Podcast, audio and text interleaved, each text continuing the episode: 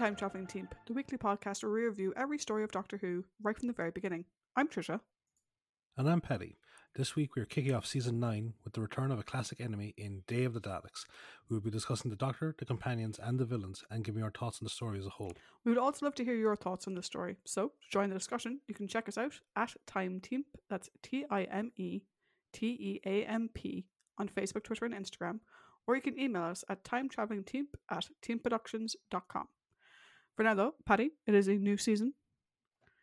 Can you give us our opening summary, please? I can indeed, but before I do that, I watched Bedknobs and Broomsticks during the, the week, and guess who I was reminded of? Who? What? uh, no. So yeah, that was very vague. Uh, when I got to the animated sequence with the king, I was reminded of Azal.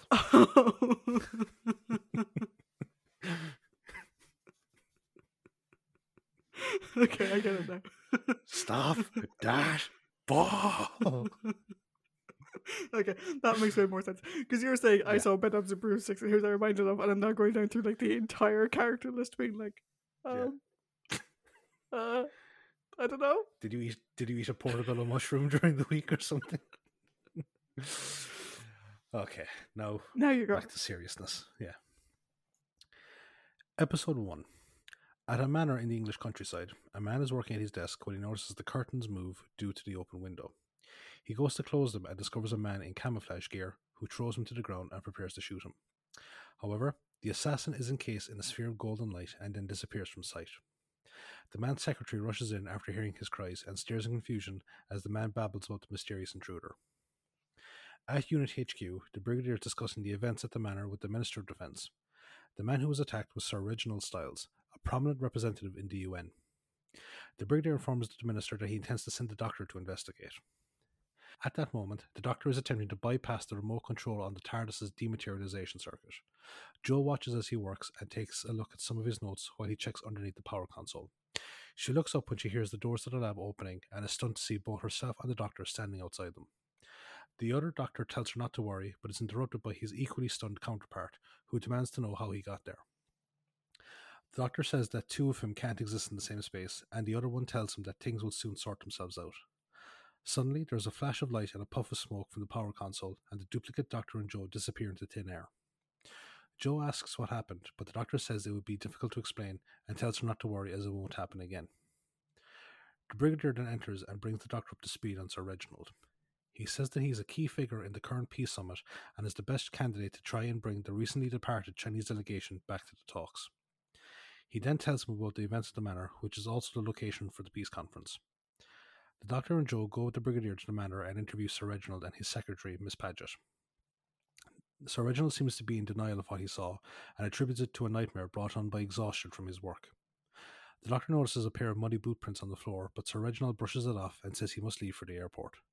Before he goes, he allows the brigadier to send his men out to search the grounds. Outside the manor, the assassin reappears in the same golden ball of light and starts to make his way towards the manor. However, he hears the sound of whistles and flees towards a nearby rail bridge. Once there, he is suddenly attacked by two large ape like creatures in uniforms.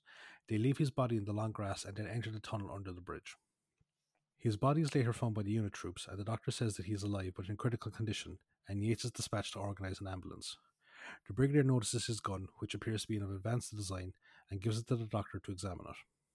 Benton appears carrying a small black box his men found in the tunnel. The doctor opens it and notices the advanced circuitry inside. Meanwhile, the ape like creatures are transported to a devastated city with alien spaceships flying overhead and enter a futuristic control room filled with human technicians and a man who is the controller of the site sitting in a chair in the center of the room. They tell the controller they destroyed their target, but he says that they must track down the other members of his group and eliminate them as well. He then dismisses them. Back at the manor house, Sir Reginald enters his office and is startled to see the brigadier holding the assassin's gun. Clearly disturbed by both its presence and the news of its owner, he says he must leave for the conference, and the brigadier insists that he take a unit escort. The doctor takes the weapon back to his lab, and after running some tests, discovers it is an ultrasonic disintegrator, and says it is far too advanced for the technology currently used on Earth. The doctor shows them the black box Benton found, and says it is a form of time travel. He activates it, and the box is suddenly covered in a golden light. At that moment, the assassin disappears from the ambulance carrying him into the hospital, leaving Benton stunned. He reports this to the brigadier, who informs the doctor and Jo about what happened. The doctor says that the box's temporal circuit has overloaded, but says that whoever is trying to harm Sir Reginald will most likely try again and suggests to Jo that they should stay the night in the manor. Meanwhile, the activation of the box is registered in the control room by one of the technicians, but says that they are unable to get a specific lock on it, saying that they only learned that it was used in the 20th century. Suddenly, a Dalek appears and demands a report from the controller in charge. Later that night, the doctor is helping himself to supplies from the pantry, trying to keep a nervous Jo relaxed. Outside the manor, Yates and Benton are preparing their men for any attack. Benton goes in to get some food and startles Jo, who has gone to take a look around. She brings him something to eat, but he is sent to check on the sentries by Yates, who then takes the food after he is gone, quoting the military axiom that rank has its privileges. Jo returns to the doctor and admits that her nervousness is from the doctor's analogies of ghosts when he and the brigadier were discussing the strange happenings around the manor. He tells her to go get some rest. Meanwhile, two men and a woman, dressed in the same camouflage gear as the assassin, appear near the rail bridge. One of the men starts to leave, but the woman says that they will wait until morning before going anywhere. In the morning, they kill a pair of unit sentries as they approach and then move off. At Unit HQ, an emergency broadcast airs saying that the failure of the conference has pushed the world to the brink of war as China prepares to take on the forces of the United Nations. The broadcast also reveals that several countries in South America have used the tensions to launch their own assaults on their rival nations. Back at the manor, the trio approach the house and one of them enters the study when he sees the black box the doctor was working on glowing. He goes to retrieve it, but is stopped by a returning doctor who incapacitates him with ease. He begs the doctor to turn off the box, saying that they will all die if he doesn't. The activation is again noticed in the control room, and the controller reports this to the Daleks, who order the controller to have whoever is using the box exterminated. Episode 2 The other two assassins enter the room with Jo as their hostage, and the woman orders the doctor to turn off the box. He does so, and the control room loses the signal. The controller goes to report this to the Daleks, who order him to continue the search. In the manor, the woman tells the doctor he is to be executed for his crimes, but refuses to elaborate on what they are. She reveals that they think he is Sir Reginald, and he tells her and the others about the case of mistaken identity, using a copy of the morning paper to confirm his claims. The two men, named Boaz and Shura, insist he is lying and urge the woman, who is called Anat, to kill him. However, she refuses to do so and sends Bo- Boaz to keep a lookout while she questions the doctor. The doctor tells them that he has been waiting for them to arrive so he can question them about where and when they came from. However, they are interrupted when Boaz warns them about the arrival of Benton and Yates, who have gone in to look into the house for the missing sentries. The trio take the doctor and Jo with them and bring them down into the coal cellar, whilst Yates and Benton search the manor. Jo tries to call out, but Boaz muffles her. Yates calls for the Brigadier to inform him, but the Brigadier hurriedly tells him to search again as he is currently talking to the Minister of Defence about the potential conflict ahead. After Benton and Yates leave, Anat tells others to tie up the hostages and once they are done, to go back up into the main house. The Doctor and Jo manage to loosen the gags around their mouths and they discuss the nature of the trio and their intentions. Jo starts to work on freeing the Doctor, and he says based on their weaponry, they are from the 22nd century, and wonders why they have come back in time and what they want with Sir Reginald. Jo says the ropes are too difficult to undo, and so they resign themselves to wait for a rescue whilst continuing to discuss the nature of the trio. Jo thinks their actions are tuggish, whilst the Doctor thinks that they are more than that due to their almost fanatical desire to change history. In the 22nd century, the controller reports that they've been unable to track down the exact location of the signal, the head Dalek cuts across him, saying the signal will most likely have gone to the same location as where the first assassin went. It orders the controller to send security forces to the location, and also informs him about that a time vortex magnetron has been set up so that anyone using the black box will be brought to the control center instead of its normal origin point. The controller questions as to whether that is a good use for it, as those using the box will most likely realize that they have been tracked, but the Daleks tell him to obey as they activate the magnetron. Meanwhile, back in the manor house, Anat attempts to call through to her own base, but the signal is blocked by the magnetron. Boaz says they should carry out their mission and wait to kill Sir Reginald, but Anat says that they need new orders as the situation has changed. Shura says that he will go back to the rail bridge as the signal might be better there. He makes his way back to the rail bridge, carefully avoiding the unit patrols in the area. Once there, he checks on a hidden device before putting it back. He then tries to radio through to his base, but he is attacked and wounded by one of the ape like creatures. He shoots the creature after a brief struggle, completely disintegrating it, and then rushes back to the house. At Unit HQ, Benton and Yates inform the Brigadier about the failure of the searches. This frustrates him further as he reveals that Sir Reginald was successful in re establishing talks and they will be held at the manor the following night. He tries calling through to the manor, and Anat tells Boaz to bring the doctor and Jo up so they can answer the call. In the cellar, the doctor has explained the rules of time travel and the effects it has on history when Boaz arrives and orders them upstairs. The doctor answers the phone and tells them that everything is okay. When the brigadier mentions that Sir Reginald is returning to the manor, he tries to tell him not to allow it, but is stopped by Anat and so he uses the coded message of tell it to the Marines to the Brigadier before hanging up. Realizing that something is wrong, the Brigadier orders the Jeep to be prepared to take him to the manor. Anat and Boaz are delighted to hear that Sir Reginald is coming, and as they gloat, Jo manages to slip free from her ropes. She picks up the black box and threatens to smash it unless she and the doctor are released. Anat says that it is pointless, as that was the one used by the earlier assassin, and that they have their own one to let them go back. Boaz threatens to kill her, and the doctor tells her to put it down, but it suddenly starts to glow, and Jo is transported to the control room in the 22nd century, where she is captured by the ape like creatures. The controller dismisses them and tells Jo that they are called Ogrons, a primitive species from planets in the outlying solar systems that they use as security personnel. He tries to put her at ease by letting her sit down and tells her that she is lucky to be alive as the trio are deadly fanatics. He tells her that the doctor is at great risk as they and their colleagues are responsible for several atrocities. He offers to save him, but needs the exact location and date in order to extract him. He sends her away to rest, but before she goes, he asks where the trio arrived and she tells him about the discovery of the first black box near the rail bridge. Once she is gone, the controller relays the information to the head Dalek, who says it will lead a security force to the rail bridge to ambush the trio, who are actually part of a guerrilla faction. Back in the manor house, the doctor is placed back in the cellar but manages to get free and makes his way back up to the study, where Anat and Boaz are currently engaged in a firefight with a squad of Ogrons that have just appeared. Boaz tries to attack the doctor, but he's easily knocked back, and Anat escapes with him. An Ogron crashes through the window of the study, and the doctor manages to disarm it, but it forces him out of the study to the grounds outside. He comes face to face with two Ogrons as they pursue the guerrillas, and he is forced to shoot one of them. The other one is killed by the brigadier manning the machine gun on his jeep. The doctor briefly thanks him before taking off in the jeep to pursue the guerrillas. He follows them to the rail bridge and comes face to face with a Dalek. Episode 3 The Doctor flees down a side tunnel as the Dalek takes off in pursuit. He encounters Boaz and Anat, who warn him to stay back, but he ends up getting caught in the time field that returns him to the 22nd century. Once they've gathered themselves, the Doctor mentions his history with the Daleks and asks them the best way to find Jo. Boaz refuses to help, but Anat says that they must do something to help. Their discussion is interrupted when they hear a squad of Ogrons approaching and they flee down the tunnels, separating to avoid capture. The Doctor avoids his pursuer and makes his way up to the surface. He carefully avoids the patrolling Ogrons and makes his way towards a group of buildings in the distance. In the command center, the controller reveals that the search of the tunnels has yielded no results and he is berated by the Daleks. He blames the limited intelligence of the Ogrons on the failure, as well as the fact that the Daleks underestimate the tenacity of the guerrillas. He requests to be allowed to recruit more human personnel, but he is refused, being told that humans are untrustworthy. Before he leaves, he mentions Jo talking about the doctor and states that he has arrived in their time zone. The Daleks order him to be found immediately and exterminated. At that moment, the doctor has actually made it to one of the buildings, but he does notice that he is being monitored by security cameras.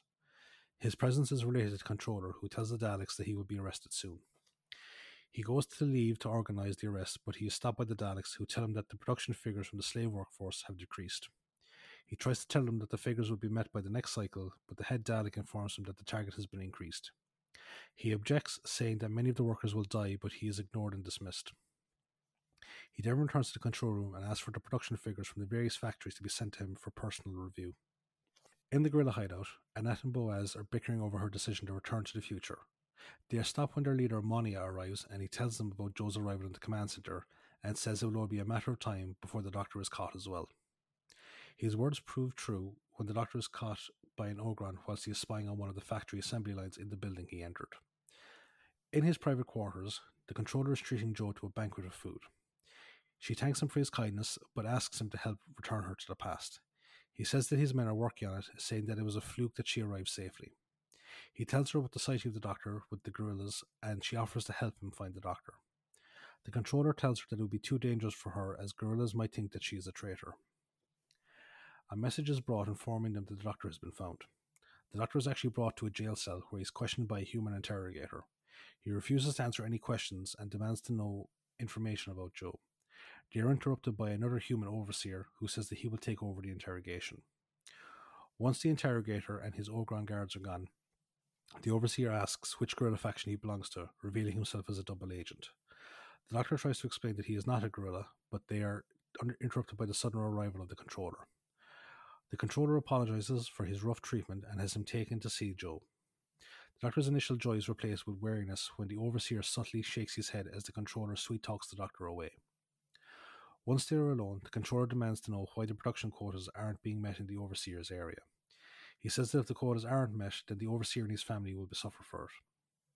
Once the controller leaves, the overseer radios the guerrilla hideout and reveals the capture of the doctor. However, before he can say any more, he is attacked by an Ogron. The controller treats the doctor and Jo to a traditional 20th century banquet. Jo seems to be enjoying her time in the future, but the doctor questions the idyllic narrative the controller spins versus what he has seen since he arrived.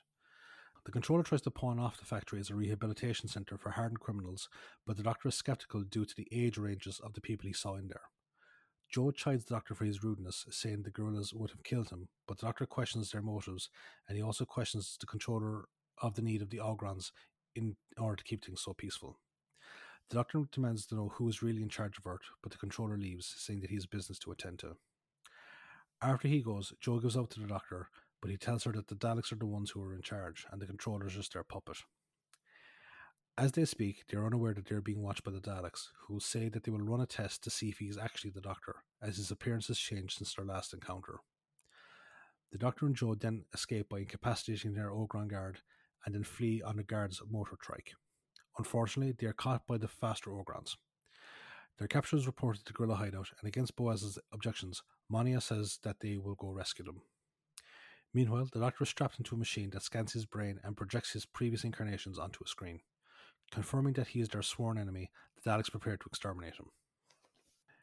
Episode 4 The controller intervenes, saying that the Doctor can give them information about the guerrillas. He insists upon interrogating the doctor himself, telling the Daleks that their methods could kill him before he reveals anything. He says he will use Jo as an incentive to make the doctor talk and has her sent for. The Daleks inform the revived Doctor that they have mastered their own time travel technology and used it to conquer Earth at a time before he defeated them in their original invasion. They intend to use their new mastery to conquer the universe throughout all time. The controller then takes the Doctor away to his quarters, where Jo is waiting, and he begs him to reveal what he knows about the Guerrilla's plans so he can save both himself and Jo. The doctor says that the Daleks will kill him no matter what he says, but the controller insists that the Daleks can be reasoned with. The doctor brands him as a traitor for his assistance towards the Daleks, but the controller recounts his motivations for helping them.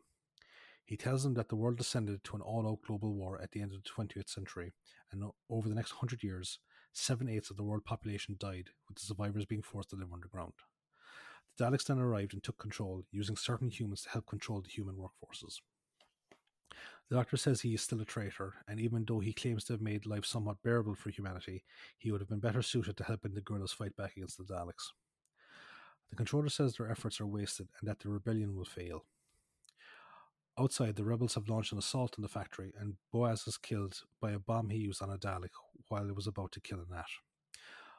Monia urges the rest of them onto the command room as they eliminate the Ogron security troops. They successfully take control of the command center and rescue the Doctor and Jo. Monia prepares to kill the controller, but the doctor stops him, saying that the Daleks are their real enemy.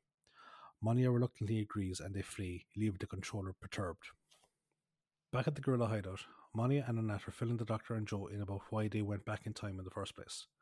According to their surviving history books, Sir Reginald lured the delegates to the peace conference and then blew them up, accidentally killing himself as well, presumably due to a faulty timer on the bomb.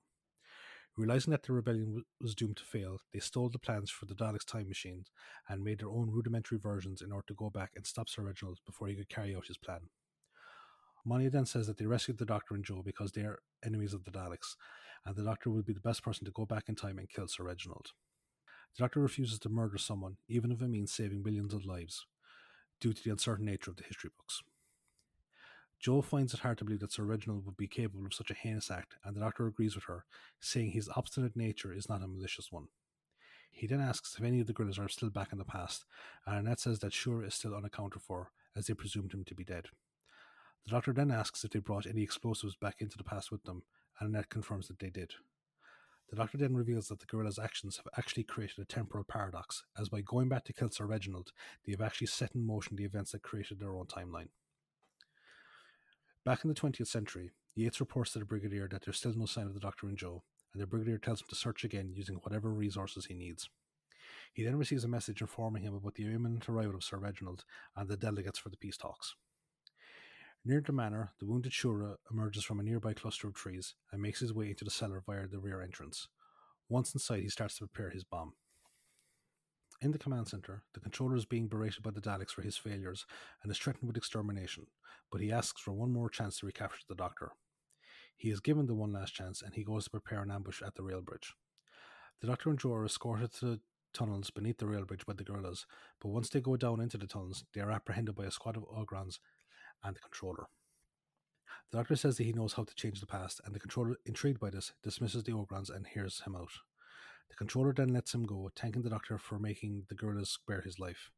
He then returns to the Daleks to report their capture, but he is betrayed by the interrogator, who followed him into the tunnels and witnessed him letting the doctor and Jo go. Taking solace in the fact that he may have helped in stopping the Daleks from conquering the Earth in the first place, he resigns himself to his debt.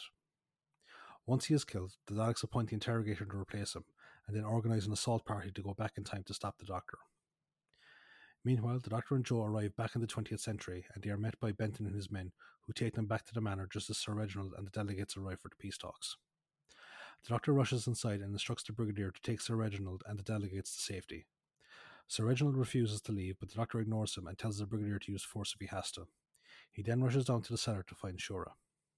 Meanwhile, an assault party of Daleks and Ogrons have emerged from underneath the rail bridge and engaged the unit forces guarding it, killing several of them. Benton radios to Yates and tells him that they can't hold their ground, and the Brigadier uses this to take command and he f- forces Sir Reginald and the others to leave. The Dalek forces advance on the manor, being slowed by the mortar and heavy weapons fire from the retreating unit forces. Jo rushes down to the cellar and tells the Doctor and Shura that the Daleks have reached the house, which helps the Doctor convince Shura that killing Sir Reginald won't help matters. Shura then tells him to leave, saying that he will blow up the Daleks once they enter the house. He informs him that he can't set a fuse on the bomb due to the fact that it's made of Dalekanium, a highly volatile and unstable compound that is the only thing effective against the Daleks' armor, and therefore he will have to sacrifice himself.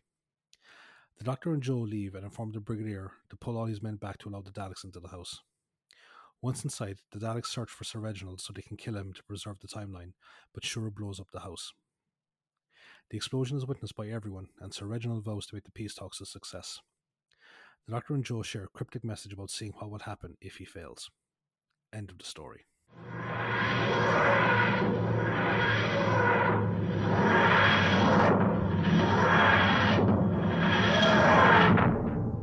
So, I think it is time to go over to the trivia spot. But before we do that, I actually read the novelization of this way, way, way back when I started my secondary level uh, education.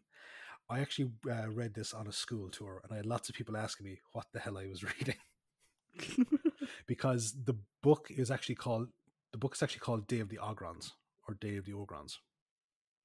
So actually, a lot of people first discovered this story through the book, Hmm. and when it eventually came to be released on VHS and stuff, there was thoughts, and I'll get to that in a little bit. Yeah. So, how about we go back to the start? Yeah, we'll start from the top. So the air date for Day of the Daleks was the 1st of January to the 22nd of January 1972. The writer. that- uh, sorry to cut Hmm? across. Would that effectively make this the very first New Year special? Because it's the start no, of a new it wasn't a special. It was just the start of the new season. Yeah, but no, like um, the season twelve, so Jodie's second season. Technically, that started on New Year's Day as well as a sort of a season start slash special. No, yeah, but this wasn't. A Yeah. thing back then, so yeah, yeah, I know. Okay. Um, the writer for the story wasn't Terry Nation. So Terry was unable to write the script. He was really busy working on the ITV series The Persuaders. So instead, the writer for the story is a man named Louis Marks. This is the second of four stories written by Lewis. We previously saw his work in Planet of the Giants, which you and I were discussing offline a second ago. Yeah. We'll see his work again in Planet of Evil and The Mask of Mandragora. So an interesting collection there with Mm, some of my favorites. Mhm. The director of this story is Paul Bernard. This is the first of three stories directed by Paul. We'll see his work again in The Time Monster and Frontier in Space. Paul passed away back in 1997. The working title for the story were a number of them. The Ghost Hunters was like the original one. Then there was Mhm. Years of Doom, The Time Warriors, which clearly got repurposed later. The Day of the Daleks, and Ghosts. The reason why only one of those mentions the word Daleks is because when Louis Marks submitted his original story, it didn't mention the Daleks at all. But Barry wanted to bring the Daleks back. Mm, Originally, there was talk of that Barry would actually write the story himself. But obviously, they knew Terry wasn't going to be available, and Terry gave his blessing, whatever. Originally, it was maybe going to be Barry himself who was going to write it with his writing partner that we discussed last time uh, under the name of Guy Leopold. But that would have been later on at the back of the season, and Barry really wanted to start the season sort of with a bang. So they decided to bring it up, and it was Terrance Dicks who suggested that the story that was submitted by Louis would be a good one to add the Daleks into. So the story was pretty much the same, and Terrence was like, "Well, we'll just have the controller not be the ultimate bad guy. He's a puppet of the Daleks. It's fairly easy to insert them in, and it wouldn't take too much work." Now, I mentioned that one of the working titles is The Day of the Daleks. So the on screen title of this is Day of the Daleks, with only one the Yeah. in the middle. The original VHS and the Laserdisc called it The Day of the Daleks, with two thes. I think this is the problem that a lot of fans have with a lot of, and I even did it a second ago. We're so used to the word the appearing in Doctor Yeah. Who titles. For example, Louis's previous story is Planet of Giants, not what I have always called it, which is Planet, of- Planet of the Giants. Planet of the Giants. There is no the. So this even carries over into like the published media. And it's really annoying when you're doing like a quiz and like you're kind of going, no, I know the fucking story. It's the three parter that was actually a four parter that was edited down. I know it is Planet of the. Oh, it's Planet of Giants, right? Gotcha. Yeah. Yeah. So Day of the Daleks marks the return of the Daleks after about five years. And this is also their first appearance on TV in colour. We'd obviously seen them in colour in the non canonical Doctor Who movies that you and I Yes. previously reviewed. Hmm Go back and check out the sabbatical or the sabbaticals. Go back and check out the ramblings, on those. as stealing mission logs. And their thing isn't even sabbatical, it's supplemental. Whatever. yeah. Go back and watch the. Er, fuck, I was going to cut this entire section. Fuck it. To be fair, we were on a sabbatical when those were released. we were. Fuck it, I'll leave it in. Go back and listen to the ramblings where we talk about those Yes. changes. Now, both John and Casey describe this story as kind of the low point of their Doctor Who experience. One of the main complaints was just how unbelievable the Dalek attack on the house was. With John estimating that there was two Daleks, there was three, uh, Mhm. they could not have launched a fearsome final battle. Also, we considered the Ogrons had to kind of keep pace with the Daleks. And, like, I watched the making of for this story. I watched it on the DVD last night. And Hmm. clearly, everyone knew that it wasn't best done. Like, you look at some of the Ogrons, and some of them are really into it, and some of them are just looking around going, What am I doing? Yeah. Do you know? like it's I I have thoughts about it for my overall, but compared to some of the other like action sequences we've seen with Daleks en masse, yeah, Yeah. this is one of the poorer ones. And the thing is, most people had first discovered this story like post transmission pre VHS through the book, which was written by Terrance, I believe, which described the final battle in a final battle sort Yeah. of way. And so when 2entertain, the p- company that does the DVDs, they were concerned that what they paid for didn't really match up with what fans expected from having read the book. So they actually did a couple of reshots, kind of, of bits for the DVD release. And they also redubbed the Daleks with Nicholas Briggs, who has done all most of the Dalek voices in New Who. Um, he does. He's one of the producers over at Big Finish. Very, very involved in Doctor Who these days. Yeah.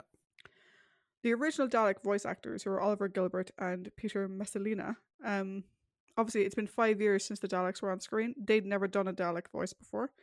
And I think there's some of the Dalek voices that are still them on the DVD because they sound very, Unsure of themselves.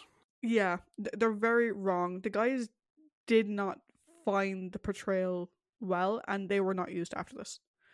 After this, they went back to using Michael Wisher and, you know, that was it from, from then on. I watched this, I think, before the 2011 DVD release. Uh, Mm. So, like, I didn't see any of those like reshot se- sequences. Like, I saw, I saw them like when I scanned through a Mm. different copy. But um, yeah, like, in terms of like you know the comments about 2entertain and you know expectations versus reality, I do have thoughts on that as well from my remembrance of the book.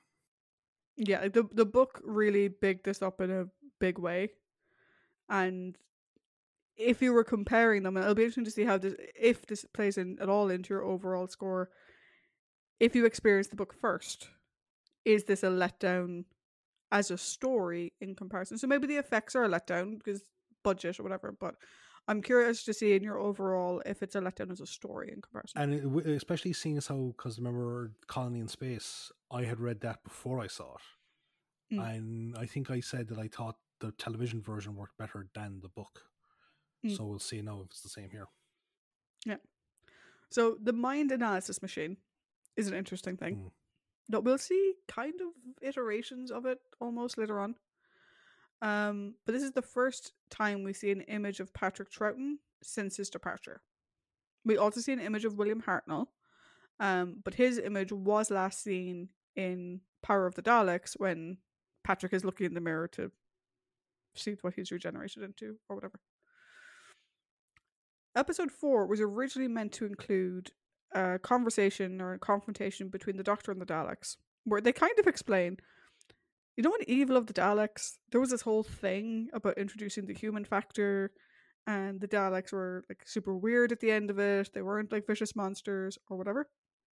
So there was meant to be a part in episode 4 where the Daleks in episode 4 explained how all the ones with the human factor had been killed off and how they got basically from Evil of the Daleks to here.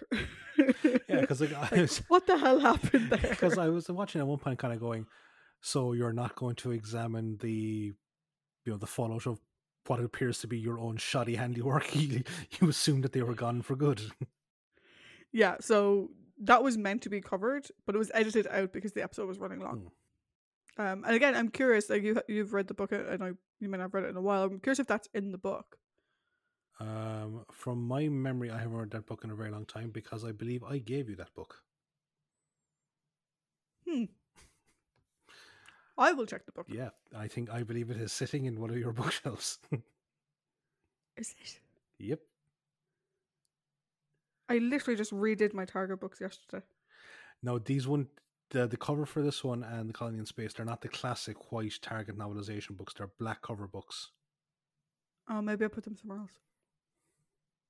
I will check. Hmm. Irrelevant. Mhm. Moving on. In the original script, the Ogrons were never named, and they weren't really described very well either. They were just monster. like they, there was a monster, and, and that's what they were. Um, it was actually Barry Letts who came up with the idea of Ogron because he kind of mentioned that they looked a bit like ogres, and they went, "Oh, ogre, Ogron." There we go. Um, this is the first story we see where the Doctor interacts with another version of themselves. I have like a weird Mandela effect about this story because I Mm. was convinced, convinced that the story comes full circle and Jo and the Doctor return. It does in the book because it did in the original script. Yeah, I was like, and then they cut it I out. was like, I, I had this weird because like I remember like the, they go back and they see their previous selves, and the previous selves are the ones that disappear, and they then walk into the fucking the lab. yeah, no, in the book, I think that was left in, and in the original script, there was meant to be that whole thing coming full circle, but it was kind of decided. I think it was Paul Bernard kind of went, but we've done this already. Do you know, like we don't need to do the scene again from the other side. That's fucking not needed. Um, Jo's reference to September the thirteenth in episode two. That was a bit of an in joke. That was the day they started filming on location. So that's the date they picked. This is the first Dalek story since the Daleks to not feature a change in the main cast. Either addition or subtraction. yeah, because I suppose at the end of the Mythmakers, Katarina would have been considered to have been a main cast member. Yep. Despite your thoughts on the. yeah, she would have been. Considered, yeah, because I was going to like DMP. now, but um, justice for Brett. Well, clearly now the break has gotten justice for Brett here. yes, he has. Go, Alistair. Um, one thing you may have noticed as well is apparently in the novelization, the gold Dalek is replaced by a black Dalek. Hmm. Though there is still a gold Dalek, but he's just a black Dalek superior. Yeah. What did you think of the uh, motorized tricycle? Okay, that is a very confusing scene because is, are they meant to portray like the Ogrons as being really fast, or or is the bike just actually really shit? The bike, the bike is really shit. The bike is really shit. So that was Jon's idea. So, and people know this about Jon Pertwee. Jon Pertwee loved anything with a motor on it. He loved cars. He loved um, planes. He loved speedboats. He loved hovercraft, like the you know the, the hovercraft from the seventies. And so he had seen this motorized tricycle, which is uh, that's all I'm going to call it. I'm not going to call it like a three wheeler motorbike because that's not what it is. It is essentially a motorized tricycle Mhm. and he thought it'd be great to include it. And they, they liked indulging his little whims like that because it kind of played into who his doctor was and stuff. So they put it in. Um. Now Jon described it as one of the most dangerous stunts that he insisted on doing. I think that may have been a bit of a sarcastic statement because, according to Barry Letts, the thing went about three miles an hour, and the Ogrons could have caught up to it by walking. Like, i see, I think it was probably like at some points it did look like it was off to topple over. Oh, it was. Uh, and like, and Katie Manning kind of said that like only the fact that like Jon rode motorcycles and Katie was used to being a passenger, that they knew how to correctly move their bodies on a vehicle like that to not topple. But it was moving at three miles an hour. I I can empathize because like I was kicked off a quad bike. I was on a school tour and we were being shown how to ride quad bikes, and I was kicked off it because I accidentally pulled a wheelie by revving too much. Yeah. So the thing is that like it only goes by three miles an hour. Like Barry Letts was basically saying that like it was a bad idea to include it, but you know Jon liked it, so fuck it. But it meant the Ogrons had to deliberately run slowly. like bear in mind, like Google Maps um puts average walking speed at a twenty minute mile, Mm-hmm. and this thing went roughly three miles an hour, which is if you divide it down, a twenty minute. Wa- this thing went walking speed. Yeah. And those poor fuckers had to pretend to be running after it. and oh no, I didn't catch it. um last thing, and I don't know a lot about this, and Paddy, maybe you do because you're a bit of a history buff compared to me. Uh, Louis Marks was heavily influenced apparently by the Six Days War between Egypt and Israel. I don't know a whole lot about that. I don't know a huge part about it either because like it's one area that I see. I work for an Israeli company, so and they do have observances and they mention stuff about this. And I'm like, I feel like I should know more about this. but there's actually one historical thing in here that I think is like quite possibly the most British thing the show has done so far. Oh yeah, what's that? Uh, it's when he calls the controller a, a traitor and then he calls him a quisling. Um, what like, the hell is that? a quisling is a term uh, from World War Two. Um, basically, in Norway, the I think he was like he was the head of like the fascist party in Norway, helped the Nazis take over, and his name was Vidkun Quisling, Mm. and he was the head of the puppet government spearheaded by the Nazis. So his name, because he had helped the Nazis take over their his own country, his name became synonymous with like treachery. So like you'd see like in a lot of old World War II movies, whenever someone's you know accused of being like a Nazi sympathizer or a Nazi spy, they're called Quisling. Now, it apparently it's kind of synonymous, you know, with the word treachery even now. But I'm like, the guy said that seven eighths of the world's population were eliminated in this big war, and we know that the history books are are very few and far between. Like, I I don't know that that would be like me calling someone from America a langer. You know, they, they just have no concept of what the word means. So Yeah. it's like, how dare you? Should I be insulted by this? It also seems like a weird word for the doctor to use. Yeah, it, it, like, it- you'd get maybe Jo using it. Yeah, but no. But Yeah. again, it's like it really kind of it really does date the show. it's like it is very British in its thing. Yeah, I, I I literally had in my notes what the hell is that, and I was planning on asking you. Yeah. So on to our cast. So as Sir Reginald Styles, we've Wilfred Carter. This is his only Doctor Who appearance. His non-Who credits include Softly Softly, the Z Cars, Emergency Ward 10, and No Hiding Place. Wilfred passed away in 1998. As Boaz, we have Scott Fredericks. This is the first of two appearances for Scott. We'll see him again in the image of the Fen or in Image of the Fendahl. His non-Who credits include Rock Rivals, The White Rabbit, Crossroads, Dixon of Dock Green, Blake Seven, and again, Z-Cars. Scott passed away in 2017. He was also in the Dad's Army movie, the original one. Oh, He plays a Nazi pilot that attempts to take over Walmington on Sea. Do you, do you remember a couple weeks ago my mum contributed to our podcast through her random comments? Yes. She had met. she- I was saying that we kind of joked that we'd one day do a Mash podcast. And mom was like, "Oh, like Paddy is like would totally be like the type of person who like be into Dad's army and stuff." I'm like, "Yes, yes, he is."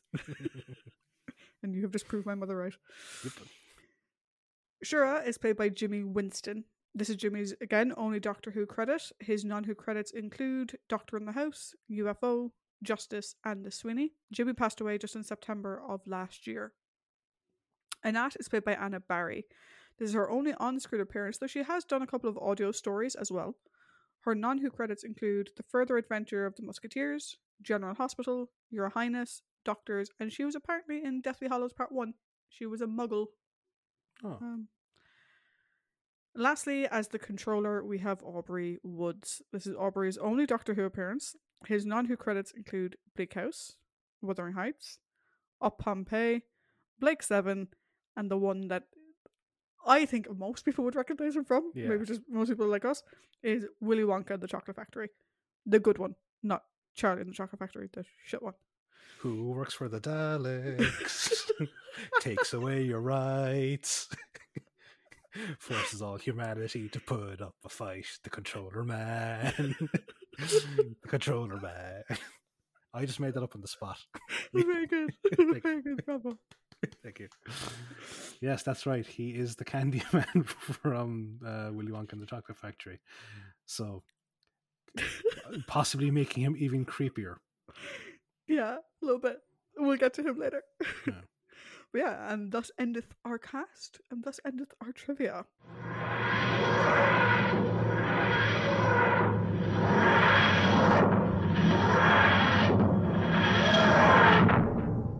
So, once again, thank you for the trivia spot.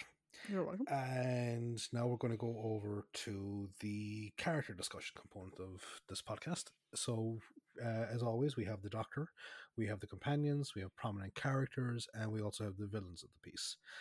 Now, even though this thing is stacked with characters, we've only have the Doctor, Jo, and the Brig for the companions, uh, the Guerrilla faction and the Controller for the prominent characters, and the Ogrons and the Daleks for the villains. Don't we have anything from our uh, man Benton and his gal Yates, or his, his gal Friday Yates, or Sir Reginald. Yeah, I thought Sir Reginald would have more to do, but So th- so did I, and like, see again, bringing from my memory of the book, I felt like there was a lot of stuff here that was like through the me like we've talked before about like you know stuff that's expanded upon through the medium of uh, novelization Hmm. and i think yeah having read the book first there was some stuff that I was kind of missing in terms of like character moments and things like that.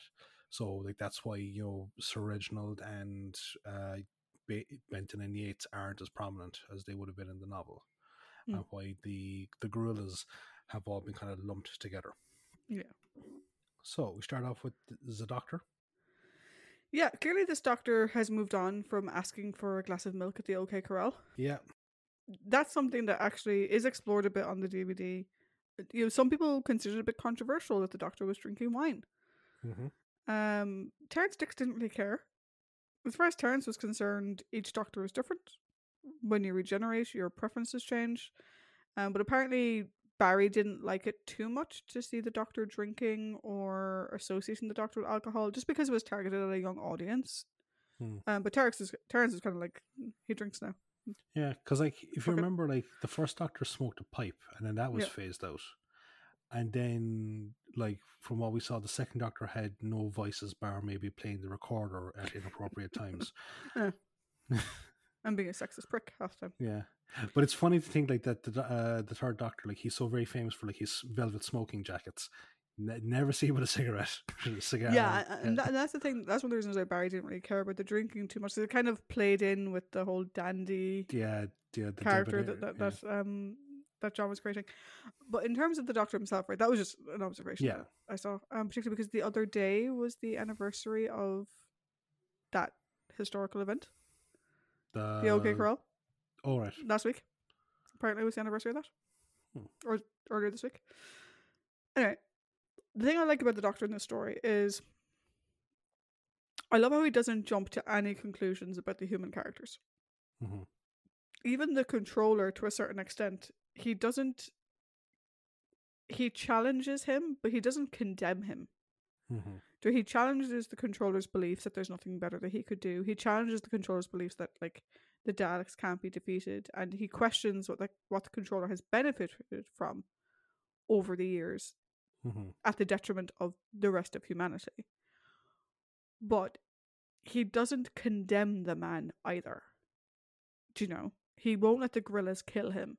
And similarly with the guerrillas Jo is very quick and understandably so to assume that the guerrillas are nothing but terrorists hmm do you know? Um based off of her experience you know they attempted to kill sir reginald. They attacked the house they took them hostage they tied them up they kept going on about how they wanted to kill sir reginald. But i like how the doctor is like there has to be more to it. There has to be more to it. Because it sort of gives that sympathetic side of him that we saw and it kind of reminded me of enemy of the world Yeah. and yeah. how the second doctor wouldn't just go along with who who we would consider consider to be the good guys. yeah. Like even though like Astrid or whatever he got on quite well with, he still wouldn't do what they asked of him without knowing more. I think that really carries through here. I, I think it's like when you're like you're told like there's an absolutism that some someone has mm. to die for the benefit of something or other. It's Mm. not that someone must be defeated or someone must be removed from power or whatever, but it's when someone must be killed. Yeah. There's an absolutism there that he like he knows when something's an absolute, as we talked about, you know, way back when we discussed the Aztecs, Mm. versus something that's potentially in flux, such Yeah. as the Dalek invasion of Earth. Um the trike though, like I mean it would have been faster if you guys had just run. Or walked briskly. Like I mean it reminds you of The Simpsons when uh, Sideshow Bob uses the Wright brothers ex- plane to escape, and it's just like the pilots are there walking slowly behind it. yeah. Um yeah, no, I, I like the doctor this one. Like I'm trying to think if there's anything negative. There Um, is, there is one negative. I agree with a lot of what you're saying there Mm. because I have it there. Like, and I like as well like how his act of kindness, you know, comes good in Yeah. the sense of the controllers. Like, you spared me, and like the contr- like I'll talk about the controller when it gets to it. But Mm. he's like, just like you know, fuck it, prove prove me right. Mm. Um, but I get that he was possibly trying to keep Jo calm, Mm. but he doesn't need to fucking mock her intelligence in order to do that.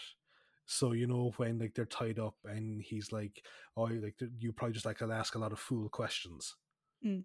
and just like, come on, like I just like I, I thought we were kind of fucking past the point where like you have to that you know like you know that she's intelligent and like you know okay if you want to like start kind of poking fun at her for the whole there's ghosts in the house thing absolutely fine but Why is that fine? i think based on the end of the de- the demon slash demons or whatever Mm. there there is a thing where it's like okay you know because he said oh maybe there is some magic in the world after all Mm. so like he he can still kind of claim the like you know superior fucking like high ground for that but she can also kind of point out can your science explain like this spooky shit I'm Yeah, but why? that.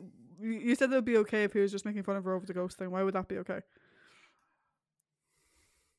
because in my head it's a bit between them the same way that you and i have Was it the way I saw it was that her questioning him was a bit between them because later on when she does get the mouth through, I was like, cool, now it's time for my questions. I saw that bit as a bit, whereas I think eh, my one slight negative was like he was a little bit. Um, I don't think it was intentional at all. Um, but he's a little bit oblivious to just how freaked out she is hmm, at the Yeah. notion that the house is haunted. yeah um, which I didn't particularly like. But then again, it was completely unintentional, so I didn't mind. And then when we got to that point, you know, he was like, "Okay, come on, use your escapology. You know, come on, come on, like let's, yeah you know." Uh, but I saw that as being the bit, and the other part as being oblivious, as opposed to the other part being the bit and this being mean. I, I, I don't know what it was. It was just like I was just like, it's not like we're, we're going to discuss the Ark in space, Hmm. where like that's like motivation to do better. No, it's a bit of a fucking prickish motivation to do better. Whereas here, it's just like kind of it kind of comes out of nowhere for just for me anyway. Okay. But um, but no, again, like I the other thing is as well as I said, like you know, we talked about the absolutism, like and he refuses to do it. It's like he even says it's like you know, with your means, I know with your ends, yes, I agree. With your means, no, I don't. Mm. And that's what he says to the rebels, like you know, like I'll help you, but like I'm not going to kill someone. Like we, there has to be another way to change the outcome. And this is an interesting thing when you consider it in the context of the times. Yeah, You know, this came out in 1972. Mhm. If you think about the British mindset at the time, you, I mean, this is the height of the Troubles in Northern Ireland. hmm do you know Mhm. the idea of a rebel faction performing what to many are considered terrorist actions yeah, i think having the doctor come down on the side of i agree with what you want Mhm. but i don't agree with how you're doing it i think is a very interesting way of portraying that because it could have been very easy to make the guerrillas purely yeah, evil. I think the, the guerrillas in this sort of remind me of like Kira Nerys from Deep Space Nine. hmm Kira Yeah. Nerys was a terrorist. Yep. That is fact.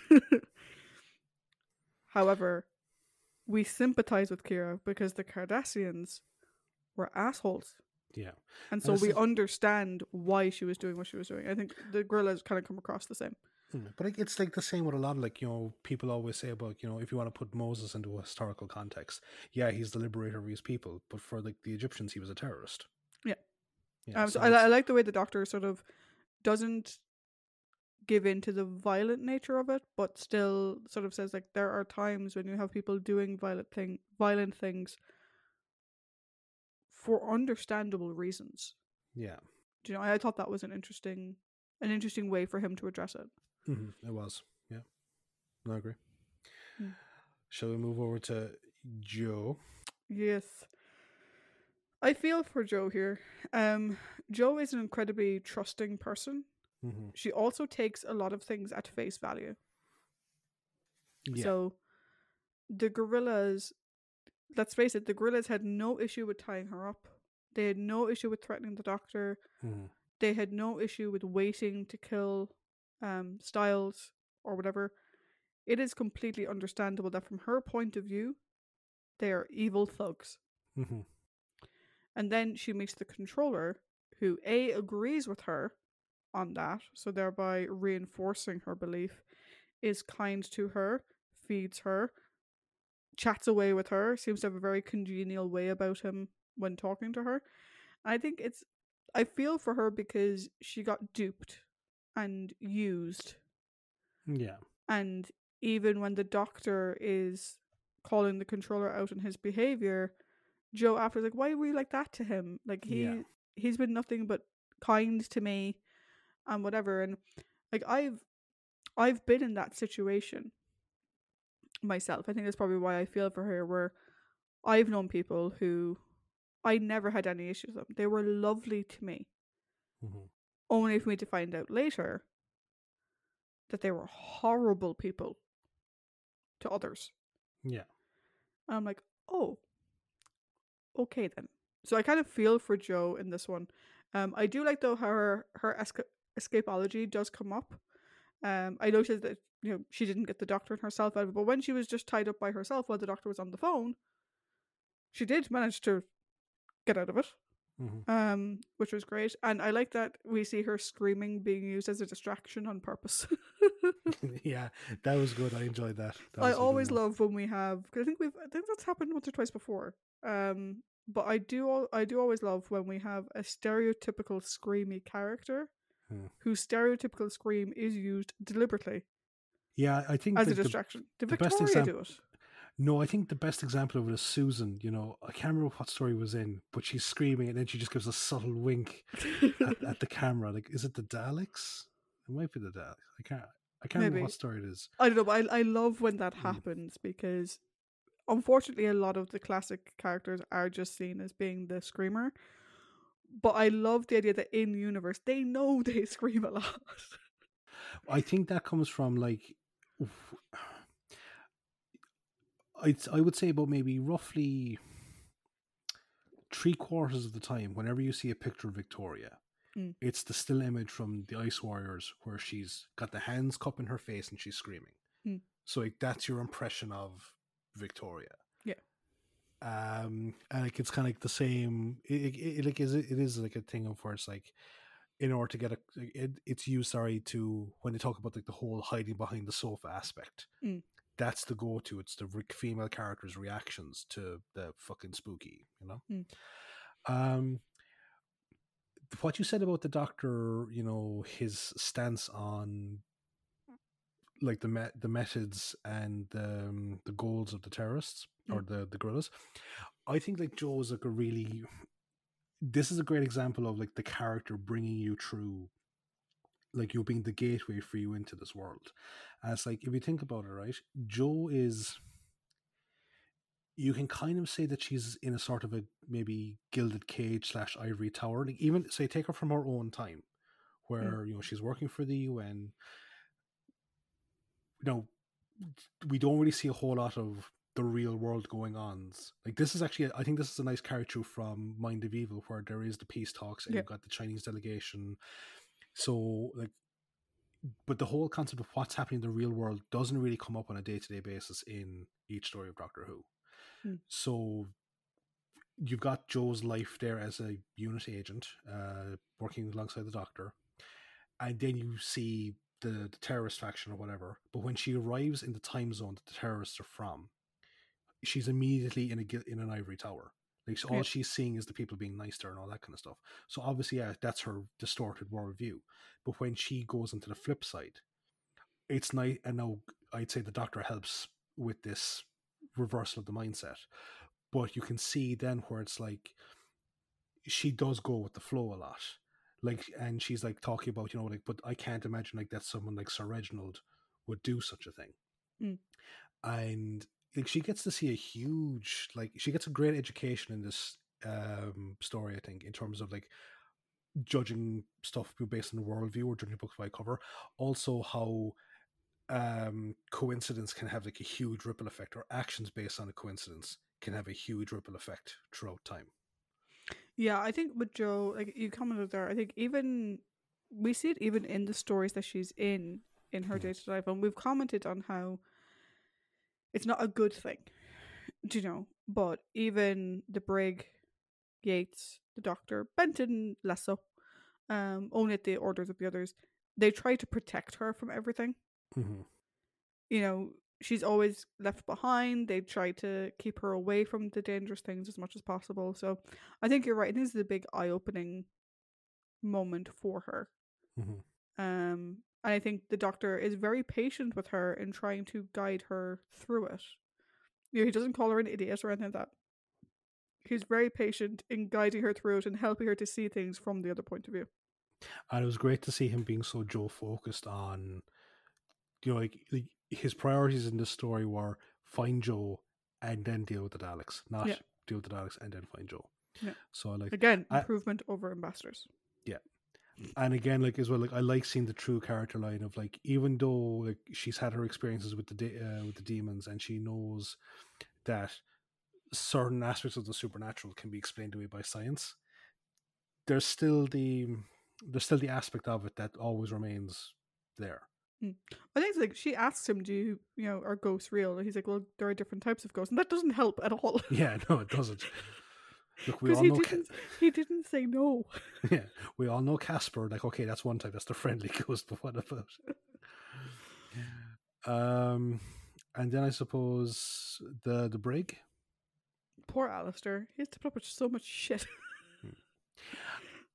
I don't know how your thoughts on this, right? But there's a there's a scene where it's like he's clearly pulled an all nighter because he Mm. opens the door and he comes into the like I suppose like what is it the war room or whatever Yeah. it is, and like he's still in his uniform.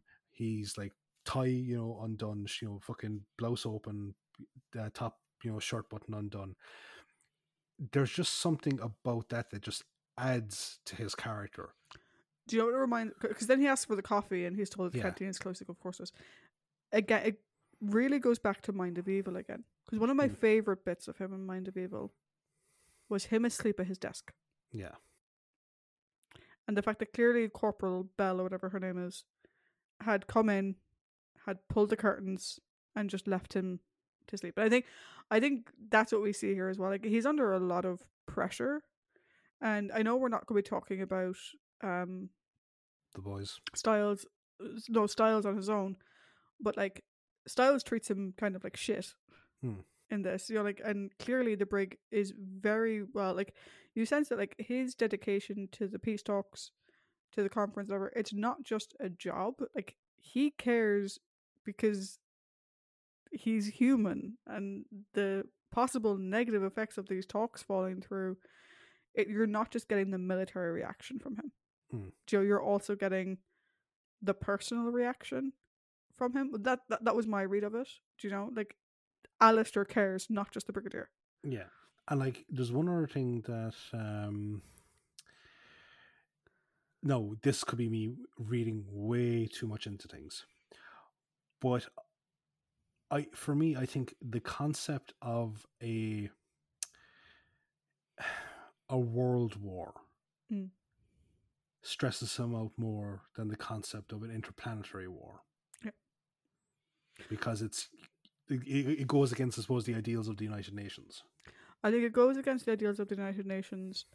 And I think part of it as well is if another world war was to break out. Mm. You know, we see it in the story that leaves Earth open. If he Mhm. has to try and be a soldier for the UN on a planetary war side of things, Mm. Who protects the Earth from the interplanetary stuff? Yeah.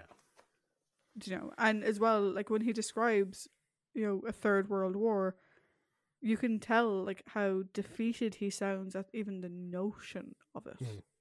Joe, we've said before that, you know, while we didn't know it at the time, you and I have always felt that, you know, the Brigadier was he came from a military family. Like he's military all the way down. Yeah, this gets Mm. confirmed later on, but that's beside the point. You know, clearly his dad or whatever would have served in World War Two. Mm. His granddad would have served in World War One. He knows the history, Mhm. and I think he sees it as his job to do everything he can to stop it from happening again. Mhm. And having to deal with people like Styles who don't listen to him. Like Styles says at one point, "You're in charge of security," but then doesn't listen to him on a security matter. like you poor bastard. like one thing I did love though, because we, we always talk about the brigadier leading from the front, and we did have a moment of that again this time round. Um, as soon as he hears the doctor being like, say to the Marines, he's like, "Get me a jeep. Hmm. I'm going," and he rocks up, holding that like mounted machine gun or whatever. I'm like, "Go on, Alistair, you beast." No, no. I as as limited as his showing was, Mm. it's just typical of what we've come to see from the brig. Yeah, and I think I think you're right though. I think it's it humanized him a lot. Yeah. Um, which I, I'm really enjoying seeing. Like I've always liked the Brigadier as a character, but like I'd never seen the Mind of Evil before we watched it for this. I've never seen this story before we watched it for this, and so I like the fact that through these earlier stories of him, we're getting to see more of him as a person. And like you're also like you're, because we started off as well at the Web of Fear, you're getting to see him throughout his entirety hmm. of the show. Yeah. So like you're not just getting like Tom's golden era with Yeah. like the last vestiges or just him brig. with Liz, which I still love and will love forever. yeah But you kind of understand how he got to be that way. yeah with Liz, and I- I'm still wondering, you know, has anyone found the story that describes what happened to Jimmy? Because Yeah. clearly that traumatized that man forever. yeah. Drummer. um cool. So now we have the prominent characters. Yeah, so you've Um, got the guerrillas and the controller. Yeah. So do you want to do the gor- guerrillas first? Yeah. Go Every time I hear the word gorillas, I just think of Tarzan. Yeah. Gorillas. um so this is where I think my first recollection of a huge difference between portrayal in the book comes into effect, right? Mm. Because via the via the televised story, there there's nothing really development wise from any of them. Like they all fit into like the typical tropish characters of dashing leader, or feisty female second in command, you know, the antagonistic muscle of the group, and then there's just the other guy Mm. who happens to be Shura in this. So, whereas in the book, Shura is like he he's delirious because of his injuries. Like the the Ogron really fucked him up. Mm. Like I think he he gets a concussion, he gets like a broken collarbone, uh, but he, and he go he he goes into the rail tunnel and he falls asleep, and then he wakes up and his whole thing is like he's got to get onto the got to do the mission, got to do the mission, and he's in a sort of like a fugue state of like a or a fever state, and you have a lot of his internal monologue that he has to complete the mission, he has to do the thing, and like you're kind of like Jesus Christ, will someone please find him in the cellar and stop him from blowing up the the thing? Mm. And unfortunately, that's like that is like one of those aspects of where it's like, yeah, I can imagine 2entertain can be like uh, a upset with that aspect of it. So yeah, th- there's just no real development for any of them here, and it's like we don't get any real scope as to how desperate things are for the guerrilla faction. Like, The closest we see is the fact that the, the doctors describe it. There's women and children in the factories, and yeah, that's it. And like uh, when Boaz dies trying to save Anat, like we don't see any follow up to the impact of his death. Like we don't have Anat, you know, like fucking kind of going, no, shoot him, shoot him, or you know, they killed whoever. Like it's. You, do you remember when we went to see Rogue One, Mm. and we and we watched it, and we were like, and at the end we said, that really helps build the stakes for a new hope. Now we know just how desperate things are. Mm. Um, so here with this story, it's like I, I I think that this is a story that maybe should have been a six parter. There should have been Mm. something more to kind of get a, get the stakes up, you know. There is an interesting thing about this, and I wanted to wait and see what you thought about our guest characters before I brought this up, is why I didn't mention it in trivia. Yeah. Paul Bernard isn't a car- isn't an actor's director. Hmm. And apparently he didn't really give a shit how they said their lines. So long as they said them. And apparently there was a couple of times where um there was one particularly the guy who played Shura when he was taking out the bomb and getting it ready and he had in his head how this was going to be and he'd kind of come from a lot a lot of BBC actors come from the stage originally right so Mm, he yeah. had in, his head. He got into the character and he was doing the whole thing. And Paul was like, What the fuck are you doing? Just do what's in the script." Do you know? And Terrance Dicks had said the line that Shura says at the end, which is, you know, not this time or whatever. Terrence had kind of imagined that in some ways a bit like Picard in First Contact. This far, no further. That's sort of, you know, Yeah. not this time. You know, this sort of impassioned speech. And instead it's like, not this time. It's, like mumbled almost. hmm And apparently that was just the director was like, cool, cut, move on to the next thing. He was a director who was very focused on style. Um, he was very focused on cinematography and that type of thing. He wasn't really focused on the characters. So I wonder if you'd had a more character focused director, maybe someone like Barry, Mm. you know, who, you know, gets the character side of things, or some of the other directors we've had in the past.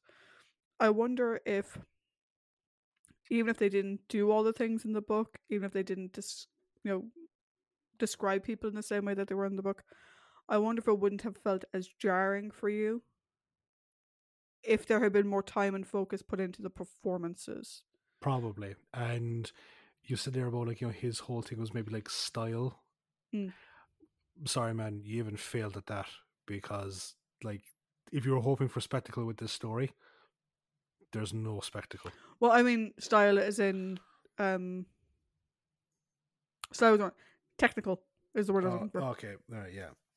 So um how to get everyone in frame and do the stuff that you okay, okay, yeah, I get you now, get you now. Um yeah, no, it's just like like we've seen like even if you want to go to the space museum Mm.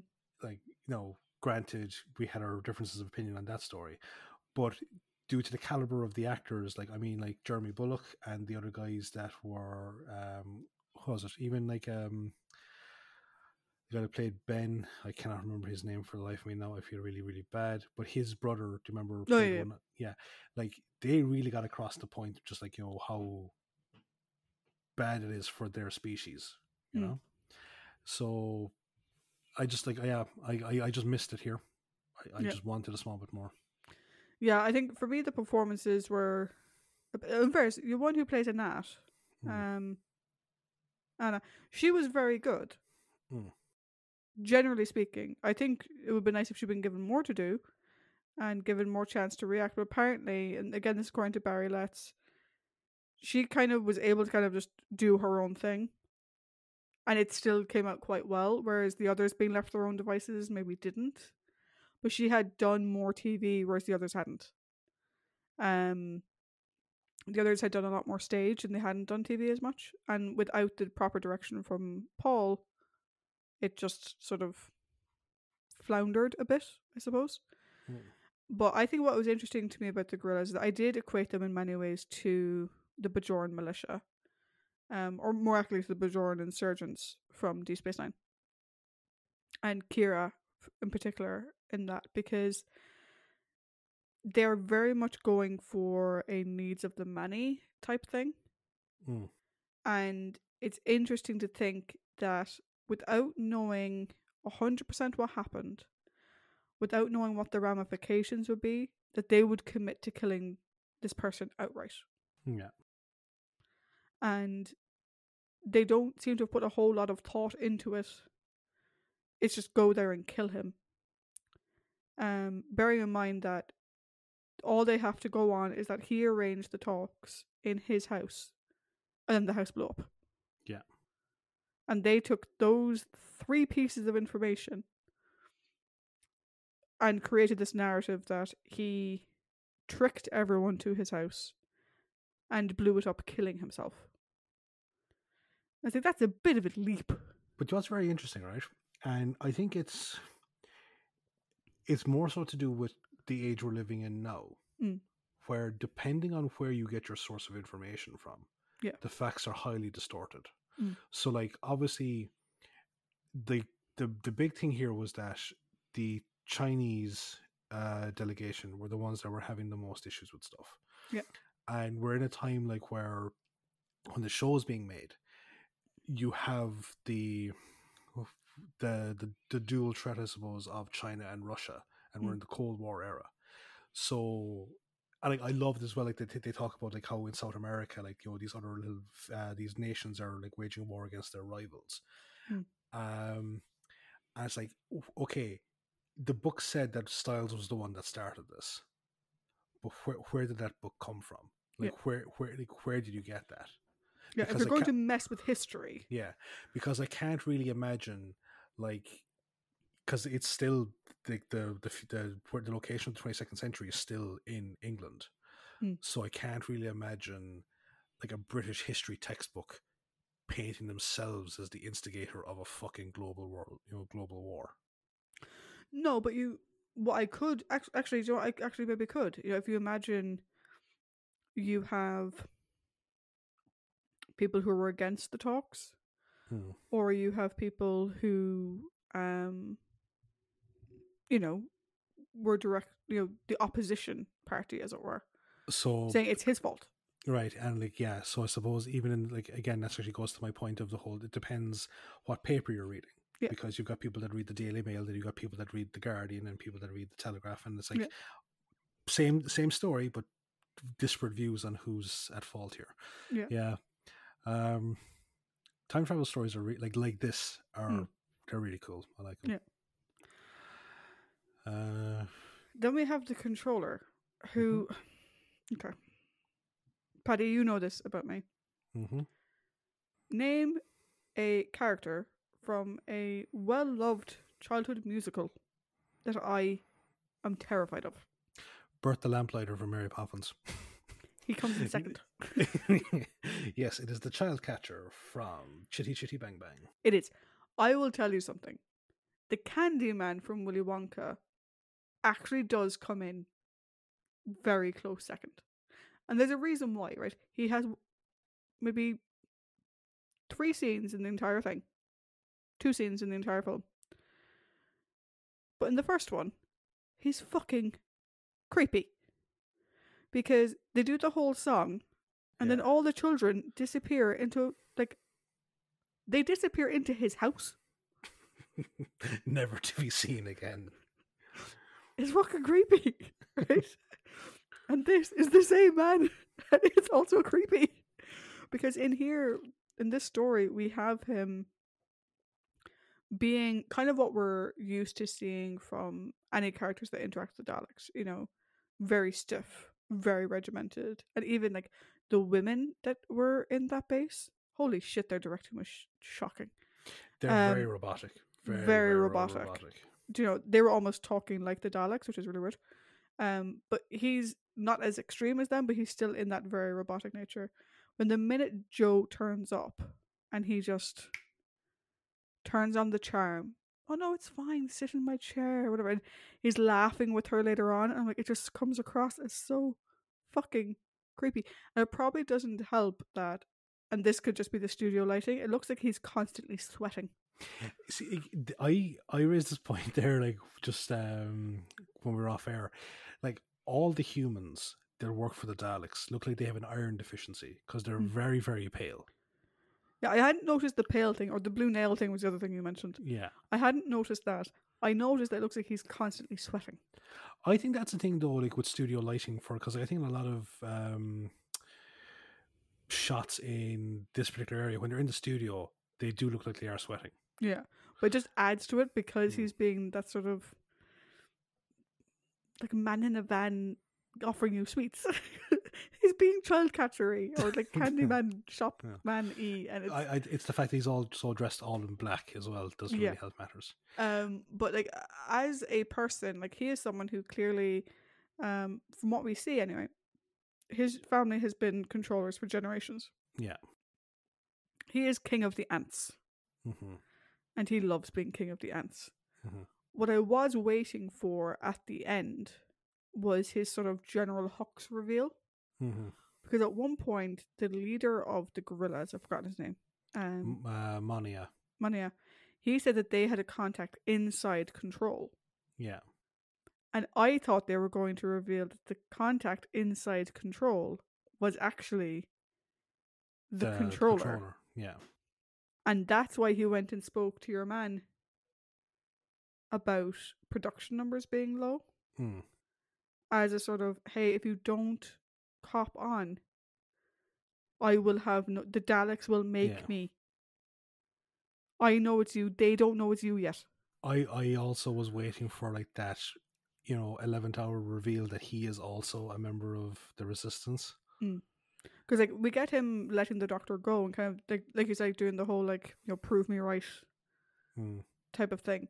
But I was waiting for like you know like in um Rise of Skywalker where Hux's like it was me I was the one Yeah. that was feeding you the information. I was kind of half waiting for that it just seemed like that was the natural progression of where that was going. Yeah, he like, he kind of like there's a small bit of like um oh um oh my god he, I'm blanking on his name and I had it there like two seconds ago. Uh, dude from DS9, the tailor. Garak Garak, yes, thank you. There's a small bit of Garak and playing Gul, simple Garak. uh, Gul, uh, small bit of Garak and Gul Dukat Mm. to, to kind of vibe to him. Um, like for me, I think he was probably the most enjoyable character in this story from a Yeah. performance standpoint. Um, like he's very intelligent Mm. because you know it's like he uses deductive reasoning to find out the potential traitors and where they're based because he goes don't just show me the um, the computer readouts i want to review this for myself Yeah. um and he also realizes that like uh in a world with an all-powerful regime you still catch more flies with honey Mm. like he and as you say like he kind of goes from the dalek-esque mo- you know way of speaking to very you know man of the people you know with jo here have some more grapes here have some more you know wine all this type of stuff. Um i have to wonder though if his life was spared by any other means. Like you know, okay we'll say that he has that conversation with the doctor you know like everything ha- everything happens in accordance. But rather than the doctor sparing his life or Mm. getting the rebels to spare his life like he's out of the room he's somewhere else and the rebels rescue the doctor and jo and they just flake away would he still have allowed the doctor and jo to go back into the past based on their conversations I don't know. That that's the interesting thing because that was the turning point for him. yeah Um, which I think was not only that the doctor asked them to not kill him, but the fact that they went along with it. Like he is their arch nemesis, and they didn't kill him. Yeah. So I don't know if he would have. because like the like he like he said he made it a point to kind of say like you know we as controllers have made sure that humanity has some semblance of life Yeah. I was like okay no is that what you firmly believe Mm. or are you just using it to using it as a sort of a fucking screen to for the fact that you, you actually enjoy being in power Yeah, like you know, we talked about you know who he corresponds to in Deep Space Nine. Do you know? Um, another character that he kind of reminds me of in some ways is Gaeta from Battlestar Galactica. yes During the the the the colonial uh, um, occupation during New Ca- uh, during the occupation of New New Caprica, Caprica, yeah where you had Gaeta trying to work from the inside, but still was tried as a collaborator. yeah And he kind of reminds me a bit of Gaeta in that respect. That he, I think with Gaeta, you know, it wasn't quite as bad. It didn't run for quite as long, but I think the controller had grown up in an environment where he was told he was doing what was best for humanity. Yeah. And he believed it 110%. And he wasn't trying to be evil. Yeah, no, it's just, but that, that's the thing. It's like humanity, like what you know humanity to be right now. Mm.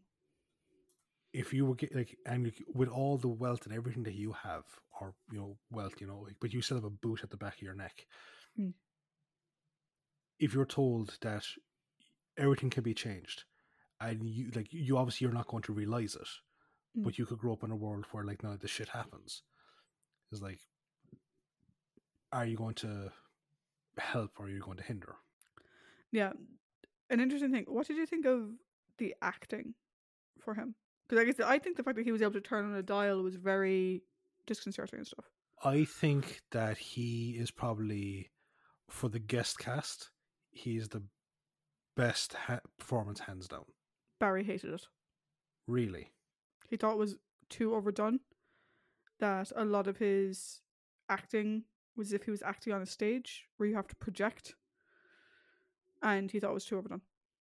Well, like even in like, but he, like the only other thing I've seen him in is Willy Wonka and the Chocolate Factory, Mm. and even then he's he's one of those guys that likes to kind of roll the R's a small bit and like Mm. really likes to enunciate each word. I just thought that was his particular style. Yeah, no, it seems it seems Barry wasn't a big fan of it, but I actually quite enjoyed his performance. Mhm. I I, I Um, think it was like as I said, it was the best performance from everyone hands down. Yeah, I think your one who played in that would probably come second for me. Um, because I think knowing, particularly knowing the fact that they had very little acting direction, I think she Yeah. handled her own fairly well with that. Sh- She did. Um, but yeah, it's interesting that that Barry wasn't a fan of the performance. Oh. Uh, before we go on, Michael Craze is the name of the guy that played Ben. I Yes. just remembered it there. I, I was I was getting Michael Craze and Frazer Hines confused. Yeah, I was like, Michael Fraze, that's not a fucking thing. Mi- Mi- Michael Craze. So we now go on to the undisputed villains of the piece. So we have the Ogrons and we have the Daleks. Who do you wanna mean we have first? the proto Klingons? And by proto Klingons, I mean the proto next generation Klingons. And by proto next generation Klingons, I mean dumb proto next generation Klingons. I've actually labeled them as Planet of the Uruk-hai Klingons because their armor looks like the gorillas from Planet of the Apes, and they also look like a mix between Uruk-hai and Klingons. they, they do indeed. Yes. Um, I would have liked to have seen more from them.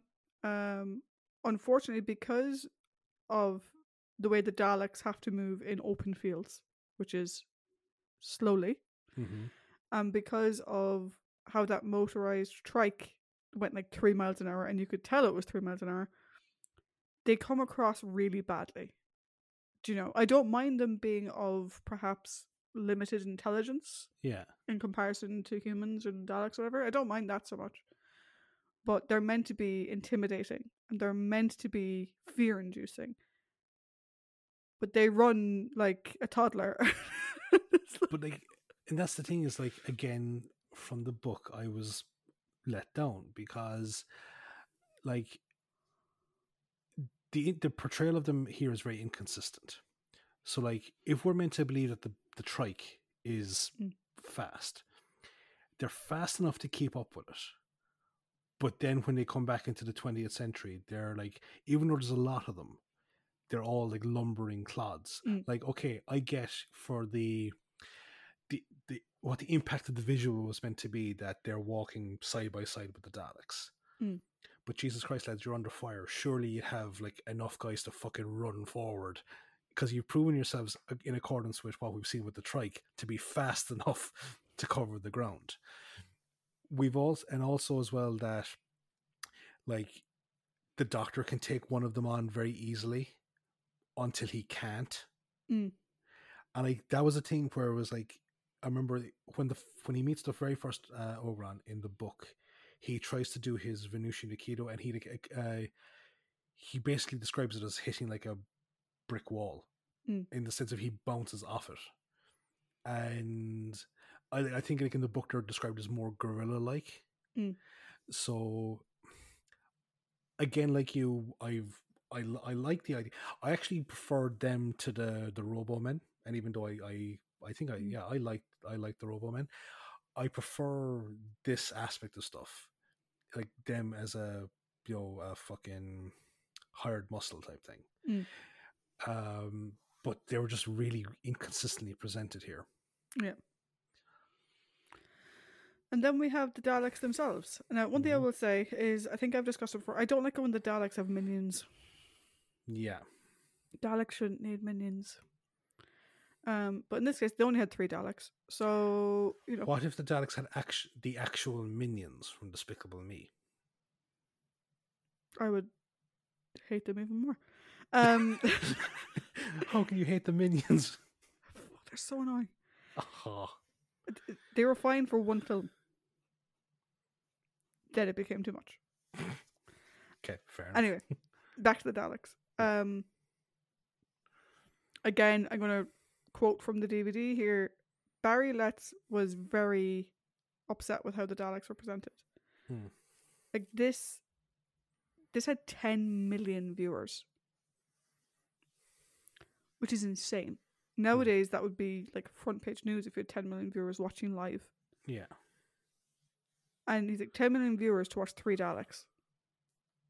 And he made the point that he's like, had you shot it better, you could have made it out that there were 15 Daleks, 20 Daleks. If you think about the chase, or if you think about any other time we've seen Daleks, the chase in particular, where they were all coming out of the time Yeah. ship, which was the same three guys just running around in a fucking circle Mhm. until they decided, okay, that's enough, and then just the guy didn't go back to the back of the line. or in the original um, screen caps from Power of the Daleks, you just have a painted backboard with them kind of like in ranks. Yeah, like, there's ways that they could have made them more. However, right, I've said it before, you and I try not to judge the story too much on the financial limitations of the time. Mm-hmm. That is very true. I think this is a little bit of financial limitation and poor directing, if I'm honest. I I'll, I'll definitely put my hands down to the poor directing. Financial limitations, like as I said, there's an awful lot of characters here. There's an awful lot of extras.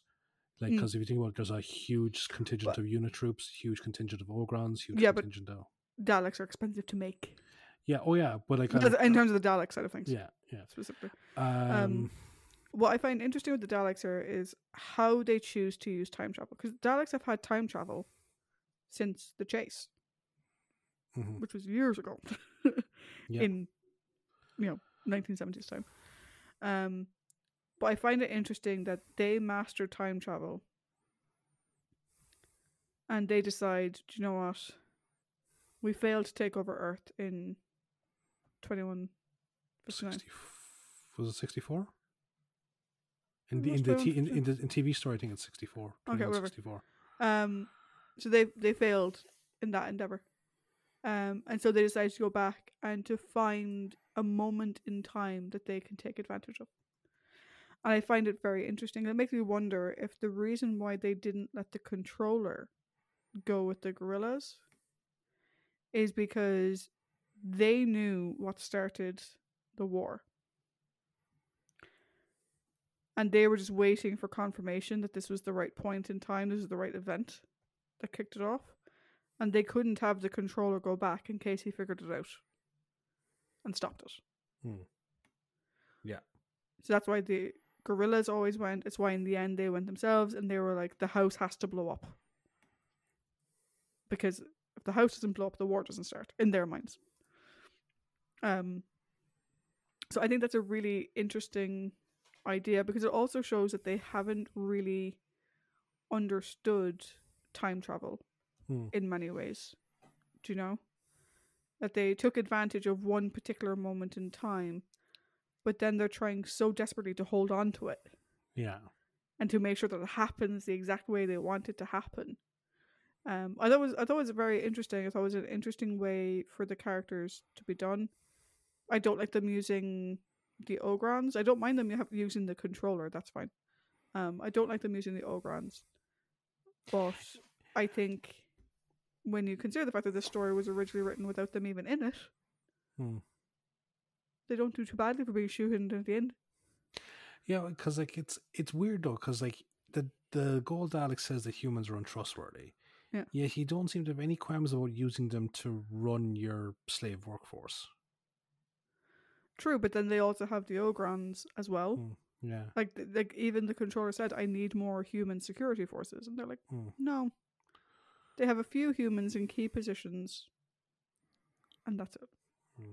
Like yeah, because like if you think about like in what was it in Dalek Invasion of Earth, they just use the Robo Men, which Mm. they convert themselves, and yeah, so like here is a case of like okay, we learned from the previous time, so we will use a muscle force to oversee the human force that we have overseeing the human force.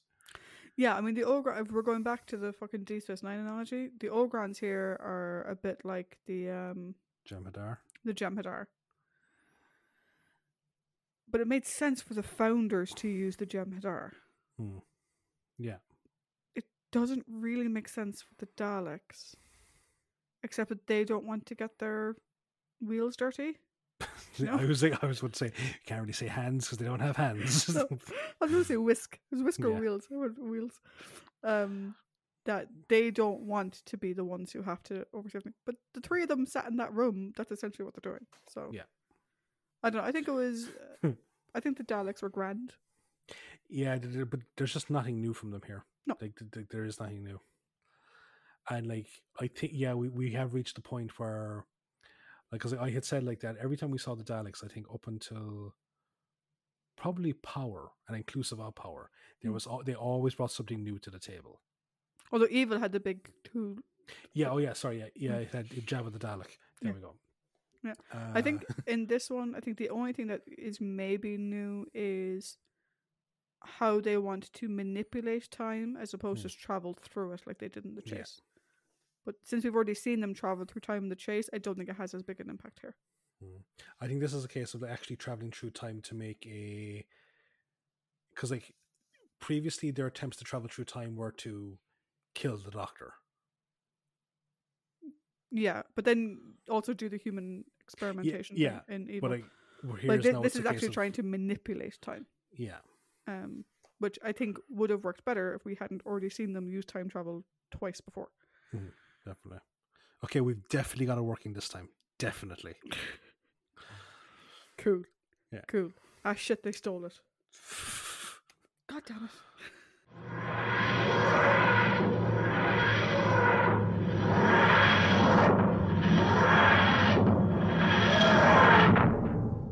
So, an interesting discussion. Mhm. Um, I'm curious to see now what your overall score is going to be. So, in this section, we give our thoughts on the story as a whole. We give our score out of five. hmm Paddy, do you want to go first? I will indeed. So, first thing I must say, Yates is a prick. Uh, rank has its privileges. Rank will have my foot up your ass. You. he stole food from Benton, then acted as if it was nothing. Nothing. Also, he treated Benton like shit. He did. He fucking treated like uh, I. I yeah. would. Okay. Right. We didn't discuss the Yates as a character because Yates doesn't do much. All he does is that Stuff. RHIP Yeah. bullshit. But I've said before, I don't like Yates. Hmm. I would hate. Imagine having to report to Yates Yeah. because he comes across as the guy who takes credit for all your ideas and who treats you like shit. And we've all worked with people like that at some point in time. Yeah. No. Um, but onto the actual story as a whole. So, as I said, I read the novelization of this years ago, and I have to say the novelization is better than the televised version. Okay. Now, normally, in my experience anyway, I have seen television or film versions of pre-established books, Mm. and sometimes I, I'll again sometimes the books are better, and sometimes the movies and TV shows are better. Here is a case of where we have a novelization of a television or film, Mm. and the book far outshines it. Like we, you, you gave me the Crusades, and I loved it, and it added mo- it added some very nice character moments, it added some very nice story points. But I wouldn't say that it was better than the television version because I thought the television version was was amazing. Mm. Here, I think that the book is the way to go for this particular story because it really gets across the struggle. It, re- it actually really gets across like how shit life is in the 22nd century for humanity. Mm. As I said, I love the fever state of you know Shura's like internal monologue. I love that, and just the Daleks and the Ogrons are presented as more of a threat. And as you said, like the, the big battle is is actually a big battle. It's great. Um, I love the concept of the story. Mm. I really do. Like you get like some huge, there's huge Terminator vibes from it because, you know, it, it, like, and I like how they explain how time travel works in the sense of you went back to ensure an event doesn't happen, and by ensuring it doesn't, by doing that, you've ensured that it does happen. Mm. They kind of give Terminator where Kyle Reese is sent back to pr- protect Sarah and ends up conceiving John, the guy who sent him back in the first place. Mm. Um, so I, I like that. Thought the controller was a very interesting character. Uh, I like seeing characters like him. You know, the guys that are they're they're you know, chaotic neutral Mm. type thing.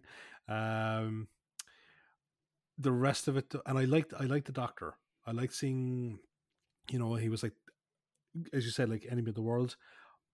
Okay, I want all the facts before I make a decision as to what to do, and then it's I agree with the goal. I just do not like how you want to achieve that goal. Um, and it's like there was also a thing like there where we know that the doctor doesn't like violence, Mm. or he doesn't. You know, it's he acts in self defense the majority of the time. And I often I thought about that when um you know he runs outside and he shoots one of the ogrons, and it's like, okay, obviously it's in a scenario of self defense, yet he does pause and take aim. That is another controversial thing Yeah, in this story. So again, Barry Barry Letts didn't like that. yeah, because because of the way the Ogrons no. it's meant to be the Ogron was going to attack the doctor yeah, and the doctor shot first yeah, in self defense because he Mhm. knows that those weapons will disintegrate you. yeah. But it doesn't even look like the Ogron raised his weapon. no, it it it is like he does kind of stop and he does the whole squint eyed aim Mm. shoot business. So I was like, that was not the best. That was a misdirection, definitely. Yeah. Um. So, like, I just think everything else was just very rushed and underdeveloped. Mm. So I'm going to give this a two point five out of five. Okay. So, how about your scoring of this story? Terminator was a great movie. this is a grand story. grand in the eh, it's alright. Not grand and the big over the top thing because we've already established that's not. Um, I agree with you. Uh, fuck you, Yates, you prick. It's interesting to see Doctor Who tackle time paradoxes in this way because we haven't really seen this concept explored too much Mm. if at all, really up to now. Because if you think about the two examples I could think of that kind of lent into this were the Aztecs. hmm We can't change history, not one line, Yeah. and the massacre, where the doctor just left with Stephen and was kind of like, "There's nothing I can do about that. It happened." What about the the space museum? Yeah, I suppose the Space Museum is the only other time. that this- But that was a more controlled environment. Yeah. that wasn't them traveling through time to do something. That was they were displaced from time. Yeah. Whereas this is the first time we actually see time travel, and yeah, it is essentially the Terminator type thing where they try to go back in time to prevent the thing from happening, only to find out that they were the cause of the thing happening. Like you said, it. Reese went back to protect John Connor, only to then father John Connor, and because the Terminator was there and they destroyed the Terminator, then if we go to the next movie in Terminator 2, they use the arm that was left from the original thing, blah, blah, blah. So I just have Futurama going from through my head now, where like Fry goes back in time and accidentally kills who he thought was his grandfather, and then he ends up grandfathering himself. yeah. So I think that's an interesting thing for Doctor Who to play with because Mm. they've always kind of veered away from paradoxes. yeah. Um, and like, you know, a lot of people, you know, comment that like, you know, did Star Trek rip off the Cybermen when it came to the Borg? You know. Um you have the same thing here. Like a similar type of story was done in I think it was Outer Limits or Twilight Zone or something. Um and the guy who wrote that ended up suing uh, James Cameron Mm. for Terminator because it was so yeah, fucking yeah. similar. Um, and that didn't happen here. Um, the BBC never sued James Cameron because, as Terrance Dicks makes the point that like this isn't a new concept in science fiction. No. It may not be one that was explored much on TV up until that point. But this is a long-running science fiction trope in books for ages.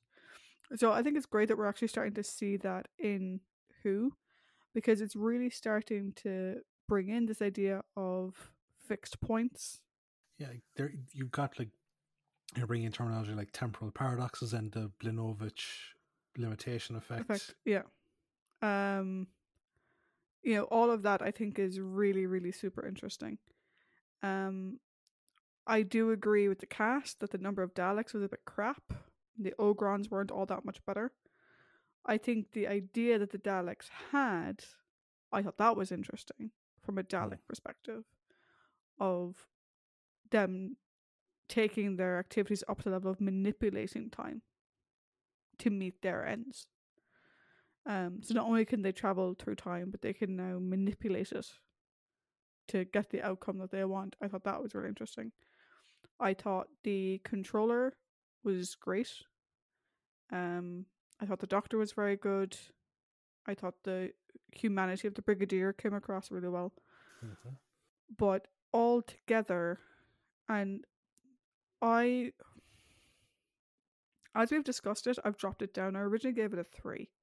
Mm. Because like it's grand, you know, it's, it's Mhm. middle of the road. But really, the more we've discussed it, and I watched the making of after I gave it the score. Um, the directing is just so bad. Um, it's not the gunfighter's bad with that fucking song, Mm. but like everything is just so flat by a lot of the actors, particularly a lot of the supporting cast, with the exception of the two that we've mentioned. Like Anat was good on her own, relatively speaking, and the controller was fine by himself, but like the women who were working with the controller speaking like Daleks, what the fuck was that about? Yeah. Do you know the way the Ogrons moved, even the way the Ogrons spoke? So, the first time we see the Ogrons speaking to the controller, one of them speaks in a kind of stilted Dalek type of way, Yeah. which is meant to get across the fact that he's not fully clued in upstairs. But then the second Ogron is like, no issues. And you could tell that he was like, I'm not fucking doing that. Isn't he saying I obey? Yeah. And, you know, Yeah. like, the first one was like very much, okay, they speak like the Daleks, which makes sense because they're the Daleks' fucking force. And the second one was kind of like, I'm not fucking doing that. And he just speaks like a normal fucking person. no, just like, why don't we tell him all those Ogrons we sent on the other side of the moon came back super intelligent? I was like, no, I don't think we should be telling them that. Yeah, so that I think was shit. And for that reason, I think giving it a three would be unfair to the other stories that we have ranked As a three. as a 3 Mhm. So, like, bearing in mind, Mind of Evil was a three for me, Claws of Axos was a three for me. Hmm.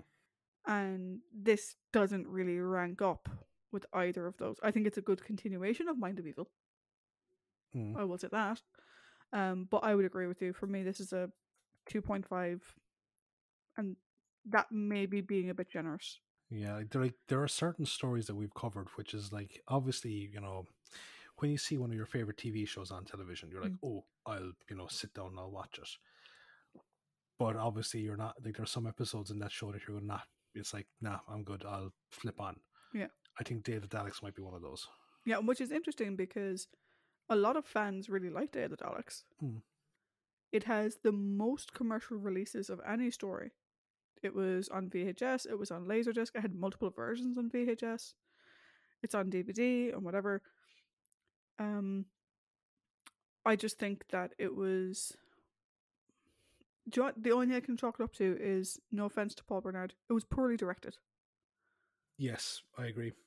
and you know we've seen them make a dozen Daleks out of 3 Mhm. We've seen them make the most random fucking alien creatures seem believable. Like we've even seen like a great fight sequence with limited number of things in terms of like the mechanoids versus the Daleks. Yeah, Just or even like I was thinking about like oh the fight scene at the end. If you remove the Daleks from the equation, yeah, no point shooting the Daleks, just fucking avoid them. Hmm. Right? As in that would be if you only had the three Daleks, there's no point in the humans attacking the Daleks. Just avoid them. Right? But if you think about the fight between the Ogrons and the humans, like fucking ambassadors of death. The Mhm. warehouse fight. yeah, That was fucking brilliant. that was amazing. That was even e- that was the unit soldiers and like, do you know what I mean like we've had great unit fights. I was like, where the fuck was that here? Like and even if you want to go with um the Mind of Evil, the gunfight in the courtyard. Yeah, like Yeah, we've seen examples of that. Like, where was that here? Do you know? And that falls on the direction, I think. Um, now, like I said, Paul Bernard does direct more. The Time Monster and the Frontier of Space. I haven't seen either of those. So it's going to be interesting for me to see if I have a different take on those from a directing point of view. Yeah, it'll be interesting to see how he works with Roger Delgado because Roger Delgado is in both of those. That'll be interesting. So, 2.5 first season opener. Uh, where is that ranking? The Dominators was also 2.5. Galaxy Four was also Galaxy 2.5. 4 was also 2.5. Yeah, so it's tied for bottom with Mhm. bottom. with Galaxy 4 and the Dominators. Would I say it's better than those two? Maybe. But still not great though. Mm. And that's also interesting because we have a one from each Doctor now. In terms of We of do. We Yeah. do. Um, Oh, actually, I'm, I'm I'm curious now. So that was season three, mhm. and then one- Season six. Season nine. it's their third season. yeah. what the hell? and actually, speaking of third season, um, this episode has has gone live on Monday, November the first, one day after Jodie Whittaker's final season has started. this is true. Yes, is true. Season, season thirteen. It's a common.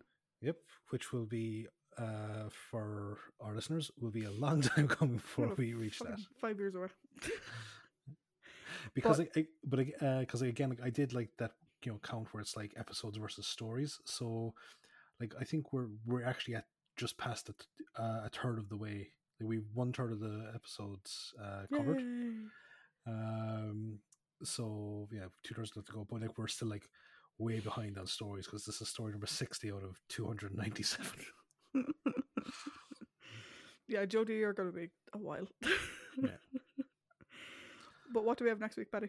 So next week we have a trip off world again for Jo, uh, where she gets to see a alien race with a funky hairstyle and a terrible secret in the Curse of Peladon. Which also has one of my favorite musical parts from all of Doctor Who. Yep. so to see all this, tune in next week.